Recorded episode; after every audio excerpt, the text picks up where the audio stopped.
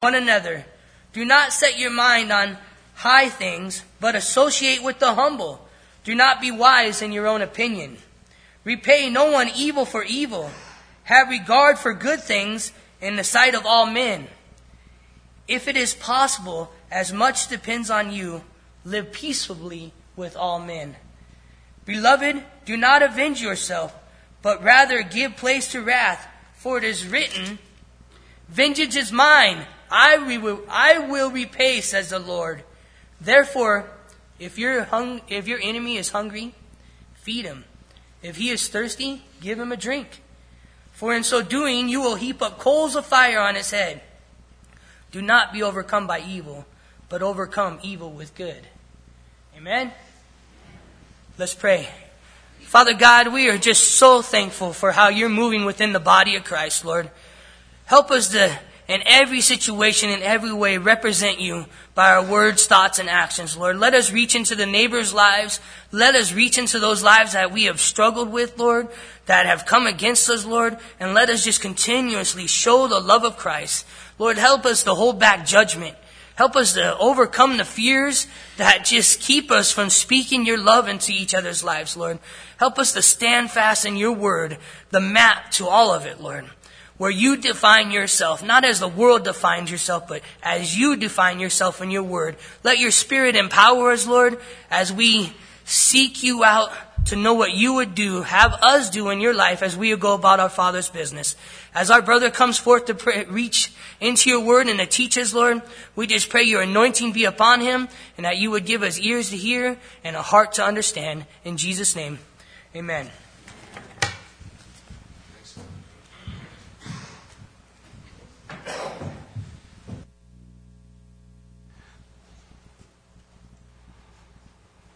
Isn't it a crazy world we live in?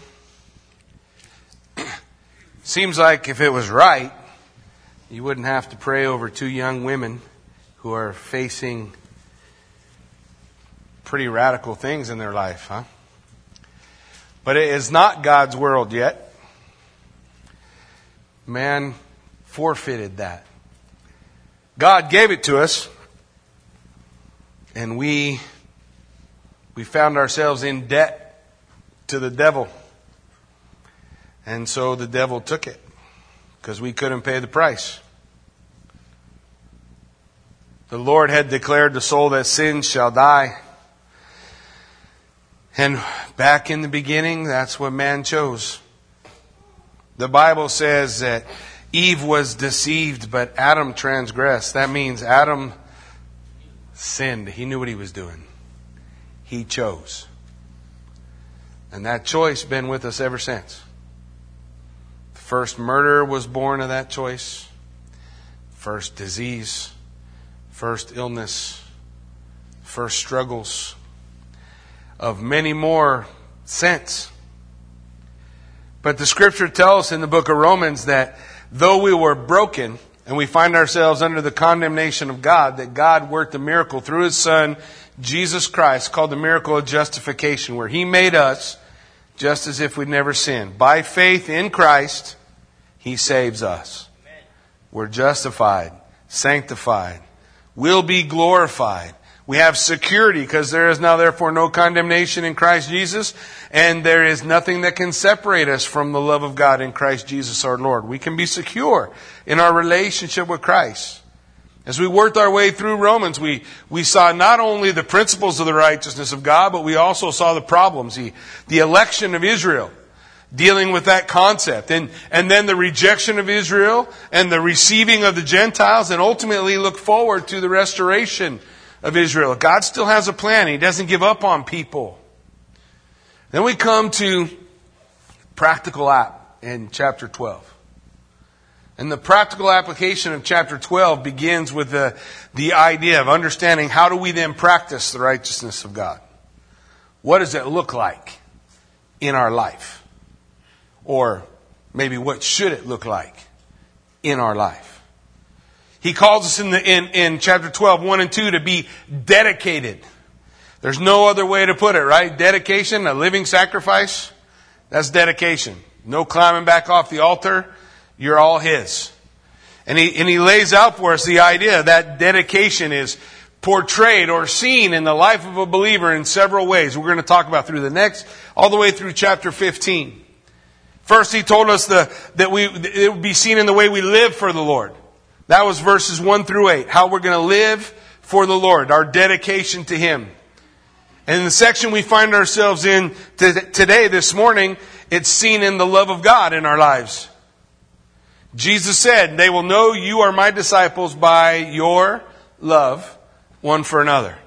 Now that's not, that word love is not open for us to, to define. That's, God defines it. He defines it in 1 Corinthians 13 and in Romans 12. That's defined. You don't get to put a warm fuzzy on it. God tells you what it looks like. As we work our way through, not only are we going to see the love of God, we're going to see the law of God, we're going to see our freedom in Christ, and we're going to see our like-mindedness as we work our way all the way through the rest of, of, of Romans. This practical, what does this look like in my life? When I've been justified, sanctified, glorified, I have security in Christ. When I, when I recognize what I have in my faith in Jesus, this is how it looks. Why do you suppose he tells us that? I mean, why, why tell us what it looks like? Because over and over again, man, God is saying, do not deceive yourself. Don't lie to yourself.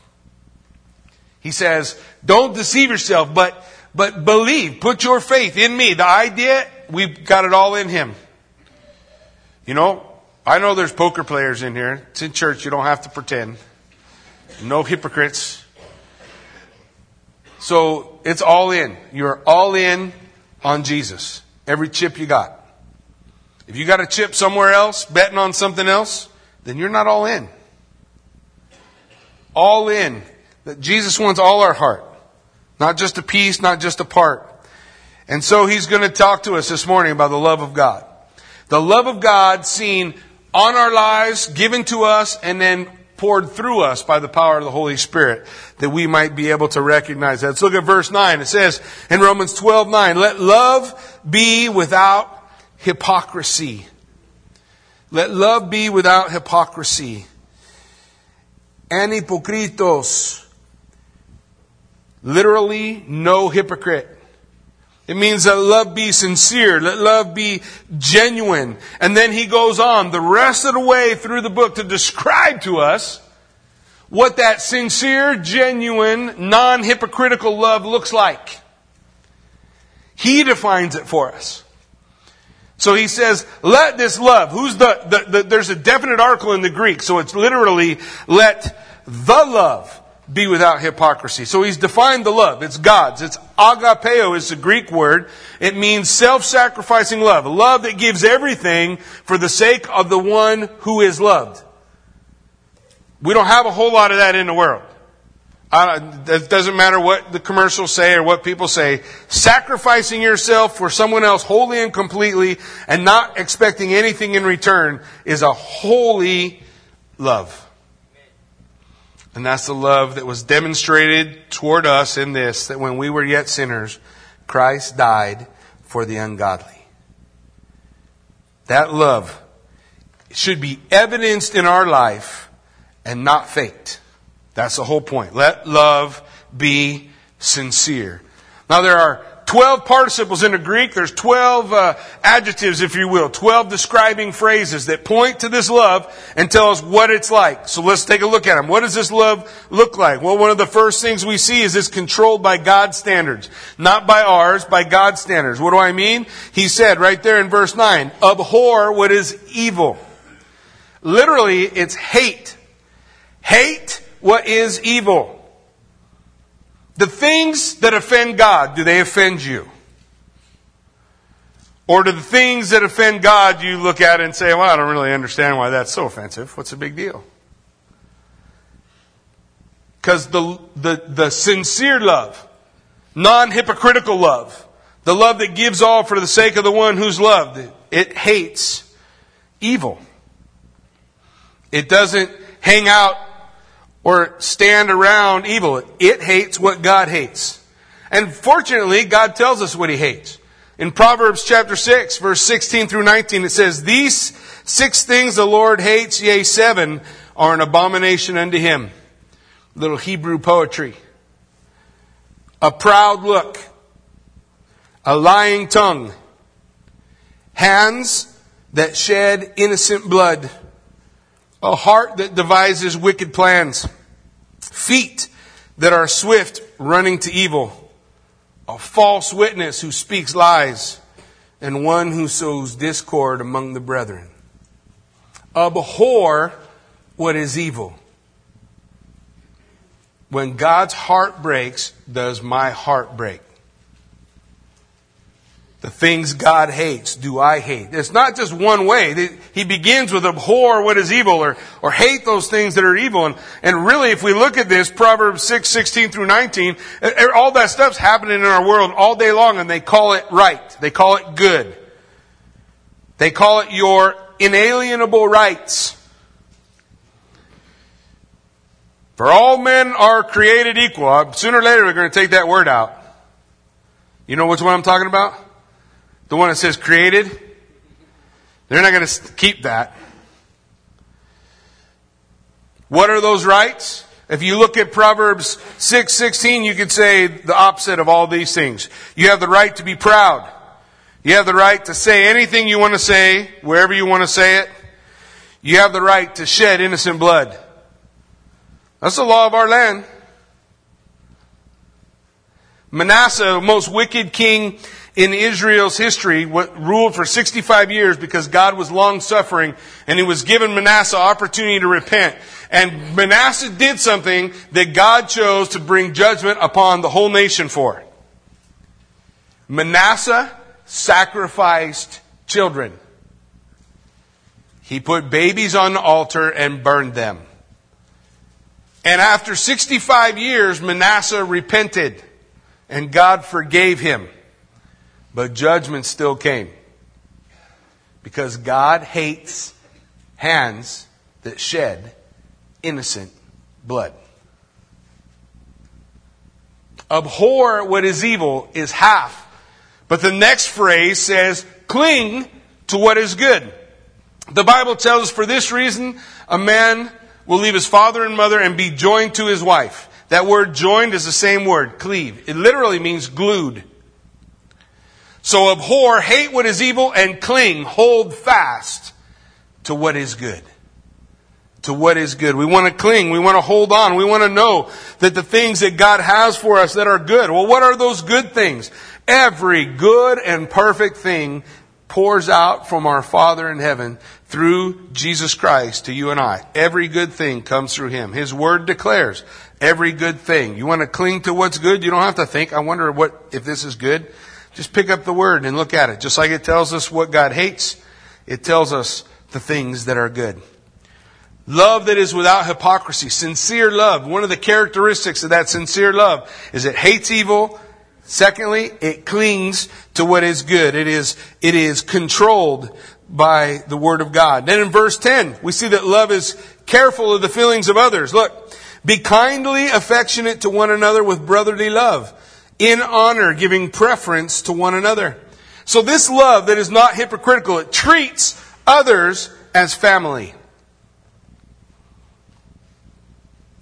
You come to Calvary Chapel Buhl, the first time we always say you're a visitor. After that, you're family. So that means if you see a mess, feel free to pick it up. Uh, that's how it works in my family. I come in the house the other day, you know, when it rained and didn't snow, I was so sad because it turned all my pretty white snow to mud.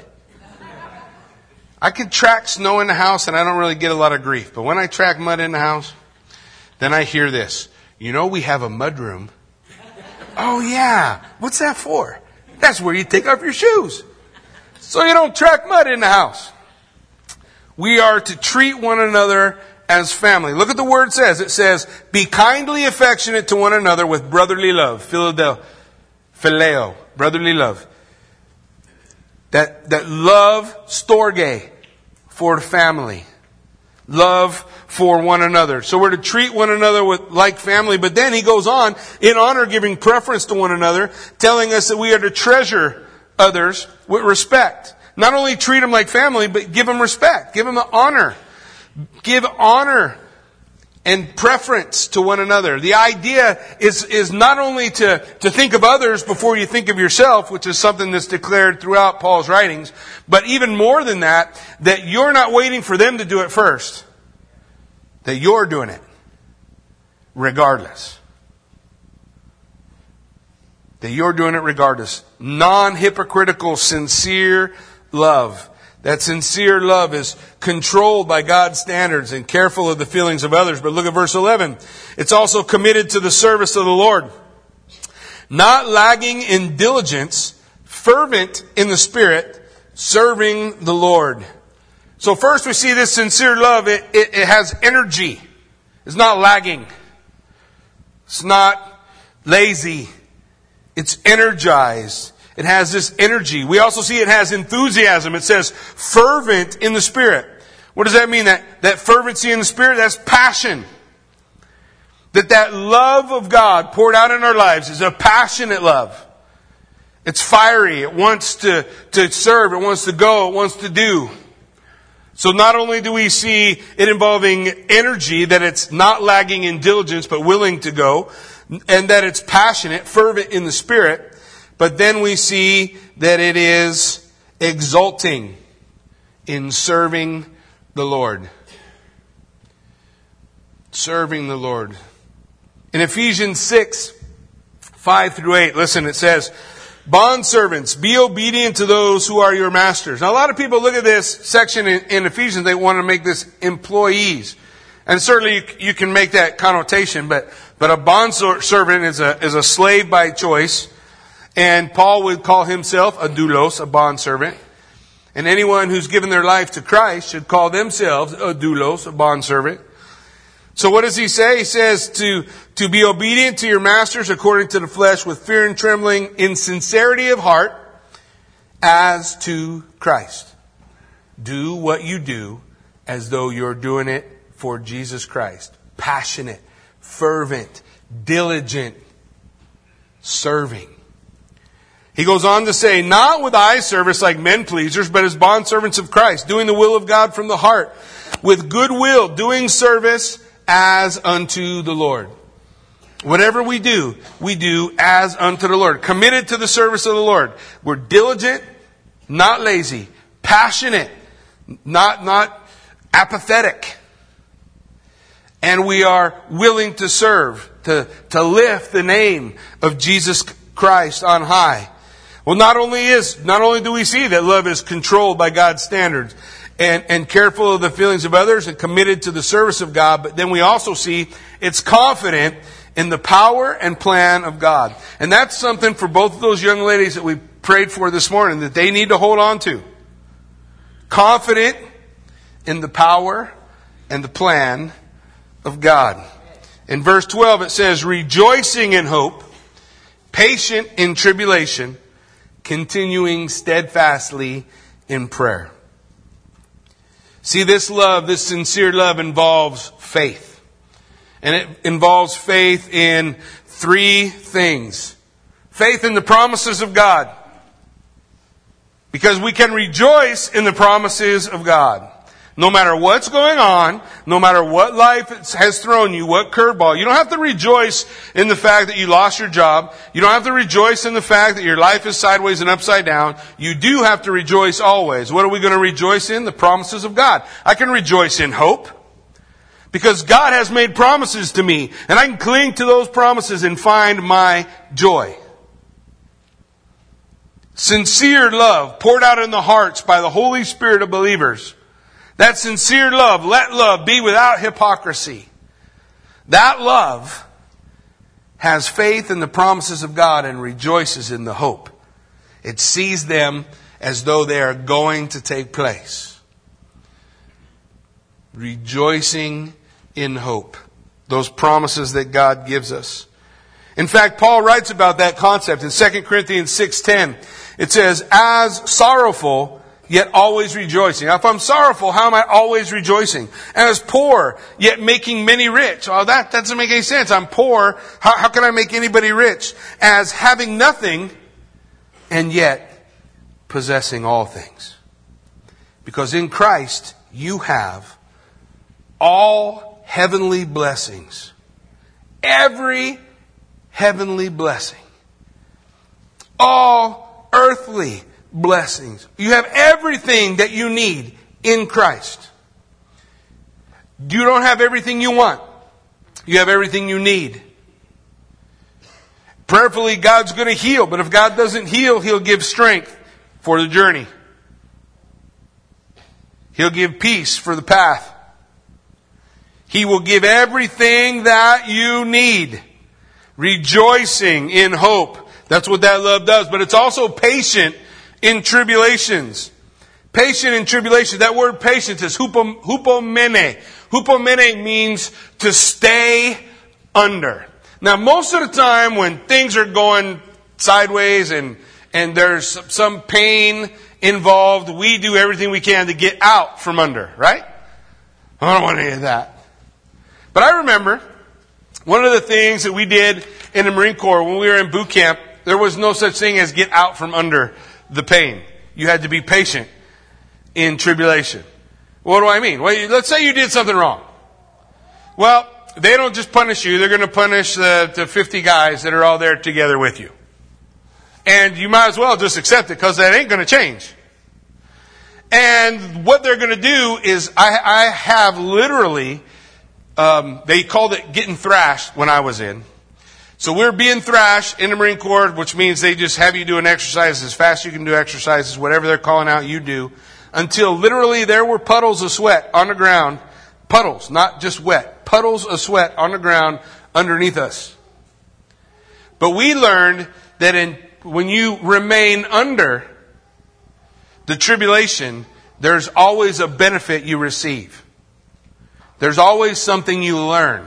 There's always something that's gained.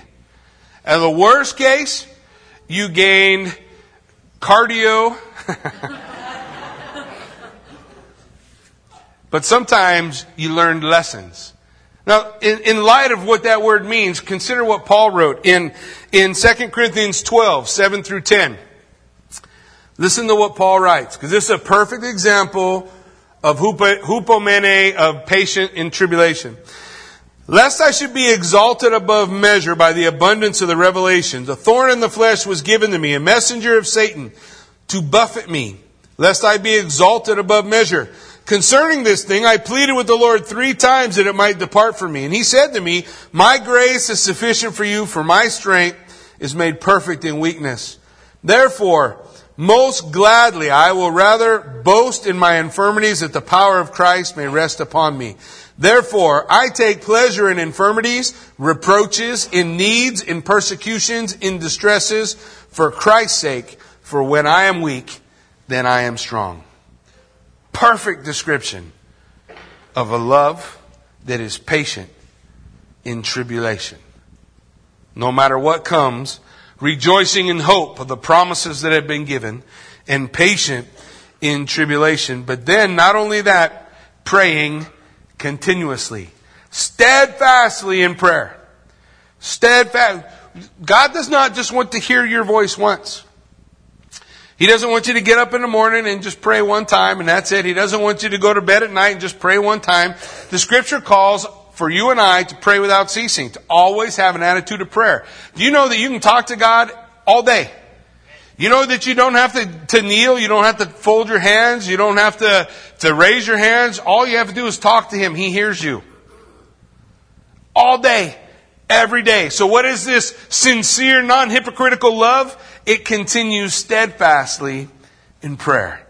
It doesn't give up, doesn't frustrate. It doesn't say, man, I prayed and it hasn't happened. It continues to pray. Jesus told us, when I come to the earth, when I return, will I find faith? And the thing he pointed to as an example of whether or not he would find faith on earth is whether or not his people would continue to pray, even if they weren't getting what they were praying for. Because God's timing is perfect. He's never late. He's never early. He's right on time. So he lays this out that we are to be continuously going to prayer. Continuously. You can pray.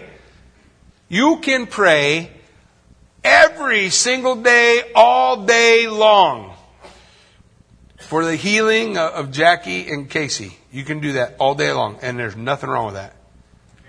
And what if I do it and, and, and things are still going on a couple of months from now? Well, show faith. Pray. Don't stop. Nowhere in the Bible does it say the prayer of faith just prays one time. It had so much faith it only needed to pray once. That's not what Jesus said. He said, keep knocking, keep asking, keep seeking, keep going before the Lord. Don't you stop. Men ought always to pray so they don't lose heart. This love, this love is, is not hypocritical. This love is sincere. So it's always praying. It's patient in tribulation. It's patient in tribulation. It has faith and rejoicing in the hope of the promises of God. But not only do we see this love controlled by God's standards, not only do we see it careful of the feeling of others or committed to the service of God or even confident in the, in the power and the plan of God, but we also see it concerned with the needs of others.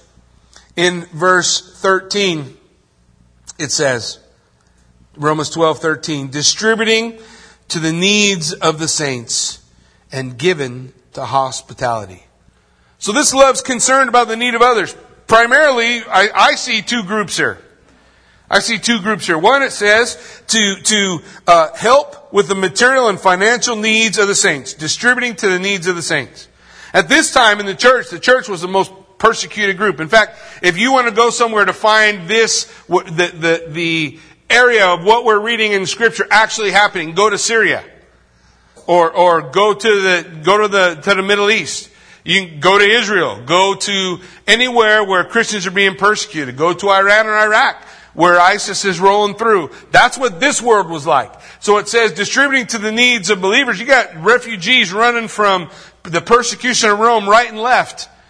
And, and he said this kind of love that sacrifices all for somebody else, not expecting anything in return, this sincere love, it gives what it's able to give for the needs of those who are hurting persecuted, struggling, and specifically to saints. Isn't that what it says?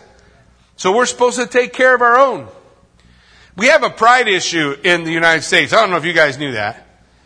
We have pride issue in the United States.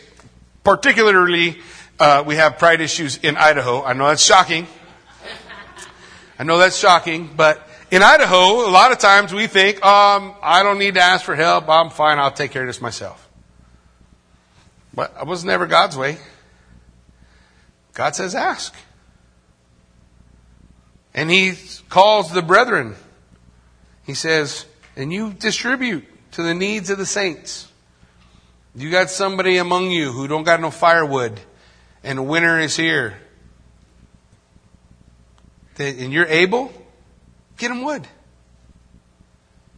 Somebody don't have no oil for the heat, or somebody don't have no ability to pay electric bill. Here in the in the body of Christ, we should stand with the body of Christ. I can't stand with a body of Christ who don't tell me though. So remember abhor what is evil? What was the first thing on that list? Pride, right? Don't let pride rip you off, man. God wants to do great things. Let him. Let God help. Let God be a part. So the first thing he says that that that love is is concerned about the material and financial needs of the saints. But the second thing he says is it's hospitable. Now that is a different word altogether. You know what that word literally means? It's it's I can't say the second word, but it starts with phileo, which is like a brotherly love for the stranger. Love, it literally it's stranger love or alien love, people outside. See, the first part is to give for people on the inside. Take care of your own. You guys get what I'm talking about? And the second part is hospi- hospitality. Take care of the people outside. Stranger love. Love for the stranger. Love for the alien. Love for the person you don't know. Now they can be a brother or not a brother. But somebody that you didn't know, somebody who's in need, be hospitable. In their time, it was, it was super rude and still a lot of Middle Eastern cultures are like this, that if you came into to town and you didn't have a place to stay, they put you in their house. They don't even know you. I had a, a friend of mine have an opportunity to sit down and eat with uh, some of the the I don't know that if, it wasn't the king of Jordan, but it was some of his guys, and they sat down. They gave him a place to stay. They fed him. They took care of him because they were visiting Jordan. That's hospitality. We think of hospitality like we invite somebody over. Hey, hey, you want to come over and have dinner? I'm being hospitable. But biblical hospitality was the stranger. That was the dude you didn't know. That was the guy you didn't know. He calls us to be love, to be loving to, toward those outside, to be loving on the inside. Now, those are the, the, the 12 adjectives or descriptions of what sincere love looks like. The characteristics of this sincere love. This love without hypocrisy. But then we come into verse, we come into verse uh, uh, 14 and we move to the commandments of love. It utterly changes. It stops describing the love and it tells you what this love does. Not what this love is, it tells you what this love does. What's it do in verse 14? Bless those who persecute you, bless and do not curse. So love is complimentary toward the persecutors, as not seeking vengeance. We're going to see that in a moment. There's a couple of questions we should ask when we're being persecuted. One of them is, why am I being persecuted? The Bible says if you're being persecuted because you're a knucklehead, then there's nothing special about that. Congratulations, you're being persecuted for being a knucklehead. We're, we're, we are called to be persecuted for being like Christ, not for being knuckleheads. So that, that, there's a difference there. In fact, Jesus talks about it in Matthew 5. Remember the Sermon on the Mount, verses 10 and 11.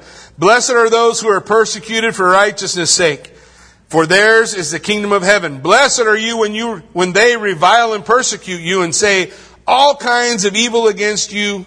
What's that next word? Falsely. For my sake.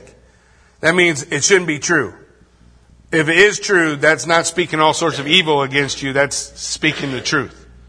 But if you're persecuted for, for, for Christ, for his sake. In fact, 1 Peter 3.14, he, he builds on that same idea. Look at it. But even if you should suffer for righteousness' sake, you are blessed. And do not be afraid of their threats or be troubled, but sanctify the Lord God in your heart and always be ready to give a defense to everyone who asks you a reason for the hope that is in you with meekness and fear, having a good conscience, that when they defame you as evildoers, those who revile your good conduct in Christ may be ashamed. For it is better, if it is the will of God, to suffer for doing good than for doing evil. So, the reason we're persecuted matters. If we're being persecuted for following what Christ is laying out for us, then hallelujah, blessed be he who is being persecuted. What's our response to our persecutors? Bless them. Man, oh, isn't that what Jesus did? You guys remember them bracelets we used to run around with? WWJD. It wasn't what would Jackie do, it was what would Jesus do.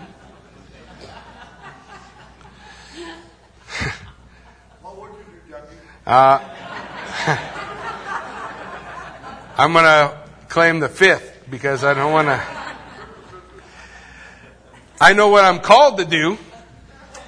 Bless him who persecutes you. Bless and do not curse. That's rugged.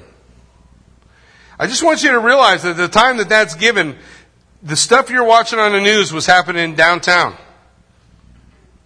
Not thousands of miles away.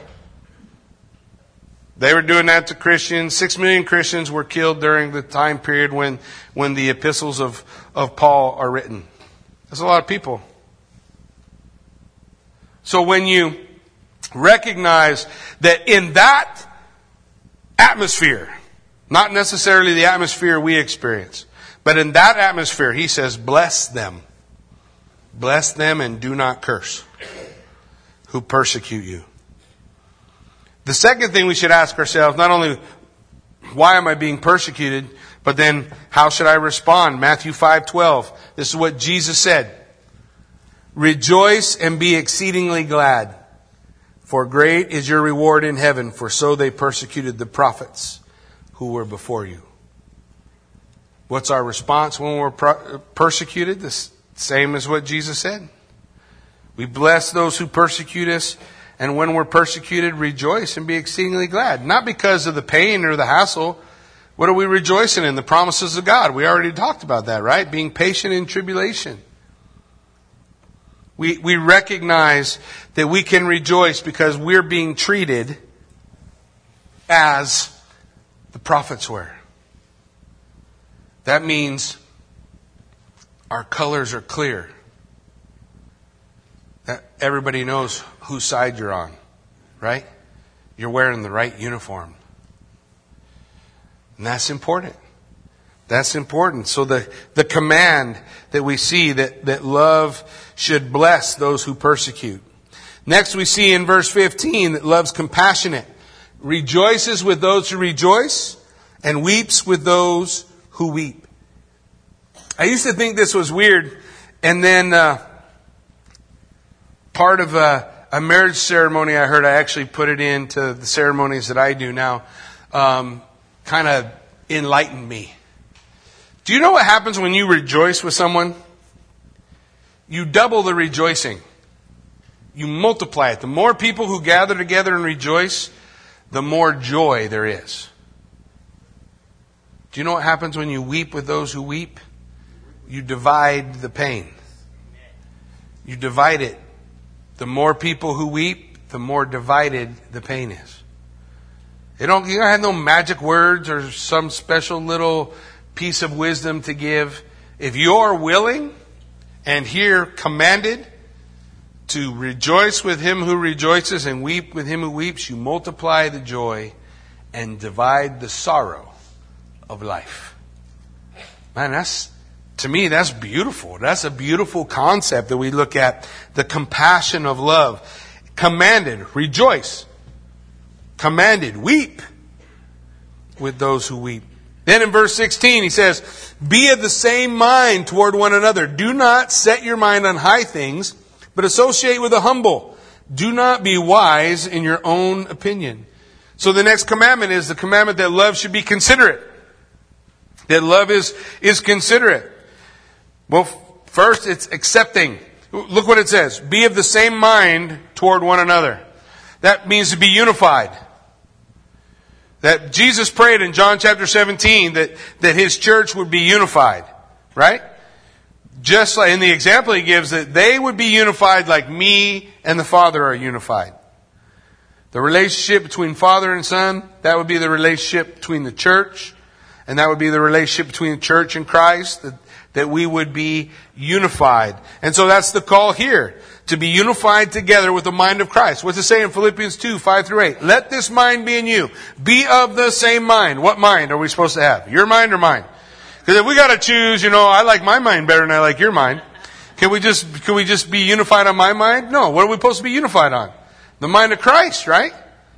Let this mind be in you which was in Christ Jesus. Be of the same mind. Our unity is built around Jesus Christ. Our unity is not built around your hairstyle or whether you have a beard or you don't, or you shave or you don't, or, or you, you tuck your shirt in or you leave your shirt out, or you wear a belt or you don't wear a belt. None of those things matter. Our unity is on Christ. Our, our unity is in Christ. So we're accepting of one another we find that unity together, being of one mind. Next, we see the end of ambition, selfish ambition. The Bible talks about selfish ambition. Selfish ambition is your ability to lift yourself up. Well, here's how he said it with this. Do not set your mind on high things. You know, I'm I'm gonna help out in, in Sunday school, and then I, I'm just going to be looking for that promotion from Sunday school to youth, and then then I want to work in youth for a while. But I'll be looking for that promotion from youth to to assistant pastor, and then then ultimately looking for that promotion from assistant pastor to to pastor. I'm looking for, or I'm ambitious for, or I'm trying to climb some kind of ladder. He says, don't set your mind on high things. Don't exalt yourself. You know, David never did that. I love David. David never made himself king. He never did one thing to make himself king. 16 years old, the prophet comes to David, puts oil on his head, dumps it. Not like we do it today. He dumps oil. Gushing, running down all over his face. And he says, David, you are king. And never one time did David go try to make himself king. He said, God said I'm king, then God's able to make me king. He don't need my help. And for years he waited. Years. Ten years alone living in a cave. Not a house.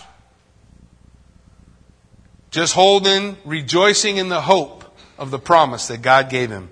You're going to be king one day. How many times did he have Saul right where he could have took his head? I'll kill the king and I'll be king. What did David say? I will not touch God's anointed. Great example of no selfish ambition, no self exaltation. Do not set your mind on high things. Put away selfish ambition. Who cares who gets recognized? It's actually better if you don't get recognized because then God remembers you. If we recognize you here, it's like, oh, that's it. Oh, I, I, was out mopping the other day and somebody walked by and said, oh man, thanks for mopping. Poof, there went my reward. I gotta. I got to try and do that in the middle of the night when nobody's around. No selfish ambition. But then not only that, but he says, he talks about our association, but associate with what? The humble. Man, I hope we always do that. I hope we always do that here. I hope we don't get all weird about that stuff. Man, everybody, anybody belongs. I don't care what side of the track? I'm from the other side of the track. Y'all shouldn't have let me come in here. The more folks from that other side we can get in, the more comfortable I get. To associate with the humble. To associate with the humble. That we, that we, we want to be with those who are lower. And that's a great heart. It's a commandment. Associate with the humble. Don't set your mind on, on self advancement, your selfish ambition. Be unified together with one another by the mind of Christ. And then he, he gives us what our attitude should be. And do not be wise in your own opinion. That is never good. That just doesn't sound good at all, does it? Oh, yeah, so you're wise in your own eyes. Oh. Never a good statement. Jesus would say like this. He'd say, when you come into a place and they're getting ready to eat and they got a, a seat of honor, sit as far away from that as you can get. Man, I always done that. Always. If the front of the church was honor, I was in the back. And, and actually, I'm like all you guys on the wall. Because I, the back row wasn't even far enough back for me. I gotta be further back. Jesus said, when you come in and they got a place of honor, stay far. Then if they, they bring you forward, great. But if they, you don't want someone to take you out of the seat of honor and say, well, I don't know who you think you are, but this ain't for you. You're back at a bus, brother. He says, don't be, don't be wise in your own opinion. Don't be wise in your own. You want to be wise, be wise in the Word of God. But not in your own opinion. This is the, the attitude that we would have, a, a considerate love, and it's commanded there in verse 16. Now we look at verse 17.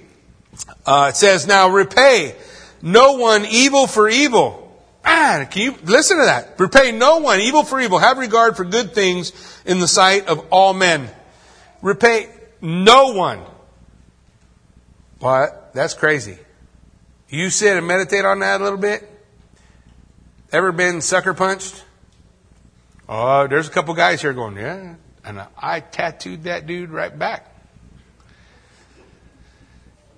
That's crazy. I'm just telling you what it says. Repay no one evil for evil. Have regard for good things in the sight of all men. Good things for everybody. Love is constrained when it comes to evil. It repays no one with evil. Look at verse 18. If it is possible, as much as depends on you, live peaceably with all men. So this love is commanded to reflect a desire for peace if it is possible, inasmuch as depends on you, be at peace or live peaceably with all men. Then we see in verse 19 it refuses revenge. Beloved, do not avenge yourself, but rather give place to wrath. I want you to understand what that's saying. When it says, do not avenge yourselves, it's not to take into your own hands to get revenge for what somebody else has done. And then it says, but give, but give place to wrath. Wrath is the word orge. It means God's predisposed judgment. It means rather than taking care of it yourself, you let God judge. No revenge. It's crazy. This is the kind of love God's calling us to. You want to read more about it? 1 Corinthians 13 looks just like this. Avenge, do not avenge yourself and give place to wrath, God's predisposed judgment. And then if you understand that, the rest of it makes sense. For it is written, vengeance is mine, I will repay, says the Lord. So who's going to take care of the revenge? God, right? God. God. And then he says, now while you're not doing revenge, because that was enough, right? To not, but there's two more verses. You didn't read those, did you? Because they get crazy. So not only am I not supposed to avenge myself for what people have done to me, I'm supposed to let God be the judge, but he takes it further. And he says in verse 20, if your enemy is hungry, feed him. If your enemy, not just some guy out there, if your enemy is hungry, feed him. If he is thirsty, give him a drink. That's crazy. Let me tell you something. Jesus said, They will know you are my disciples by your love one for another. And this is the kind of love he wants to see in the, in the church. And if this was the kind of love that was being reflected in the church, the church would be viewed a lot differently than the church is viewed. This is how we're supposed to be. It's, it's a beautiful chapter to go through rugged chapter to meditate on. That's commands, man, not suggestions. Commands. If your enemy's hungry, feed him. So you're Saeed. Just finished with your morning beating. And as you're headed back to the cell, they give you this little bowl of mush full of bugs and dirt and filth. And the guy who's putting you back in the cell just happens to mention how hungry he is. Now, you've been living on that stuff for two years. That's a delicacy to you. That might be the only meal you get all day. Could you give it to the guy who just beat you? And if you did, and he slaps it out of your hand and spills it all over the ground. And you did that every day. You don't think that'll affect him? You think that there are people out there so hard that you pour that kind of love out on them that nothing changes? That's not what the rest of the word declares. What's the rest of the word say? If he's hungry, feed him. If he's thirsty, give him drink for in so doing you will heap coals of fire on his head. Now everybody talks about what that means, and because because nobody likes the way it sounds. I, I can't make. I'm not going to make an apology for what God's word says, and I'm not going to try to do some some kind of dance around it to make it sound better. Let me tell you, if you if you go back to the Old Testament and you read how it's quoted, the the next thing that we're told in this verse is that God will judge them for what they've done more harshly because of the way you loved them in the middle of all that persecution. And I don't have a problem with that. Now, the, the other guy says, well, your motivation is to get them judged harder. No, it doesn't say that's my motivation. It says that's the result. That dude I love on who's my enemy, that guy I feed when he's hungry and I give drink when he's thirsty, he's got the opportunity to receive it, allow, allow the love of God to change his heart and to turn. If he goes to condemnation and judgment, that was his choice. He went eyes open all the way. And I don't make no apology for that. I don't gotta. And it's not my goal. My goal is to love him till he changes. When do I get to stop loving him? Well, you can't say when he's not your enemy no more. Because uh, earlier it said I'm supposed to love the brothers too. So I just got to love them all the time? Yeah, no matter what. Love him all the time. God will take care of it. That's not my job. My job, the command that he gives me is summed up in verse 21. Do not be overcome by evil, but overcome evil with good. Man, that's a love chapter. All about the characteristics of love and the command of love. The love of God that has been poured out in the life of you and me by the Holy Spirit when we gave our life to Christ and the Holy Spirit entered into our lives, the love of God was poured into our life. That love. If you've given your life to Jesus Christ, that the ability to love like that is in you. That's why it says, let love be without hypocrisy. I got to choose it. I got to choose.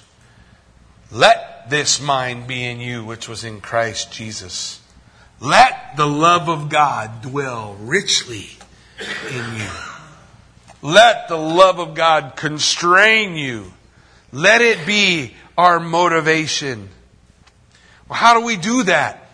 You know, a, lot of the church, I think, struggles with the, with some of those concepts because, because we're afraid of so many things. We're afraid of, of what things mean and what's going to happen if this happens or what's going to happen if I let that happen. Look, the Bible talks about an empowering of the Holy Spirit. The Bible talks about a baptism of the Holy Spirit. We talked about it before. Um, uh, you know, it's just semantics. I, you know, it, it is God's empowering through His Holy Spirit for a believer.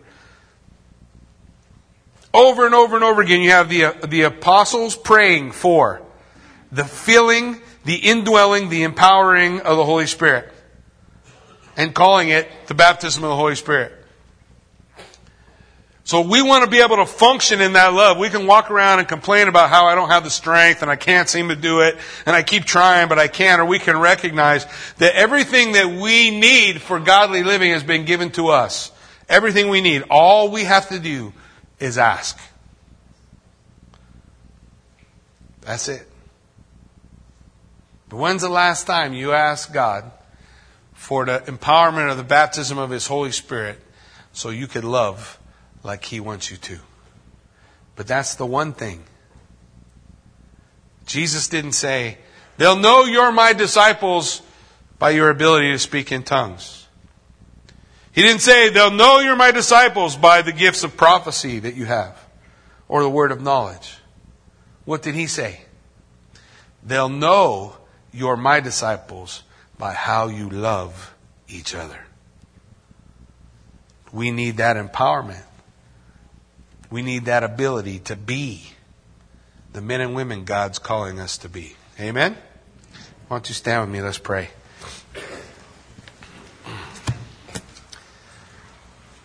Heavenly Father, Lord God, we do thank you. We praise your holy name, Lord Jesus, for what you have done, what you're working, what you're doing in our midst. For God, indeed, you are true.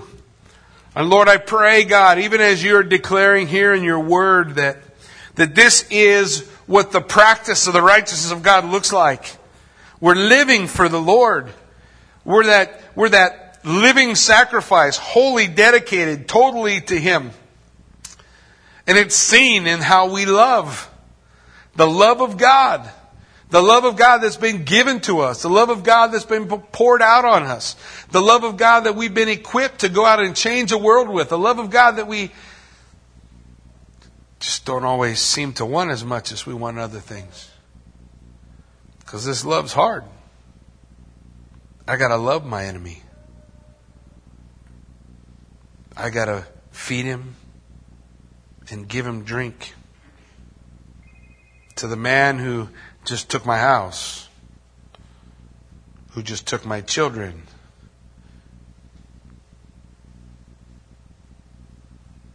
God, you're, you're calling us to a world altering love that is empowered by your Holy Spirit and is one of the gifts given.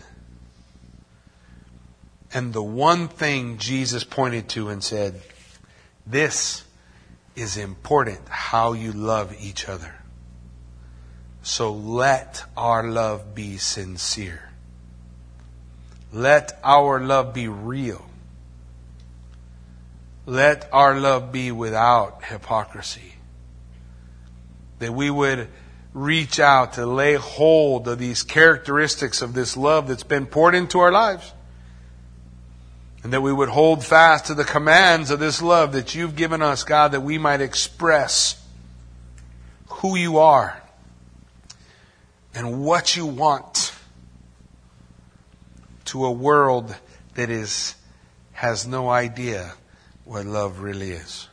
God, I pray that we, your church, would be empowered by that love. God, that you would pour your Holy Spirit out in this place and do a work in the life of every man and woman, boy and girl here that we might love that way, that you would be glorified in all we do.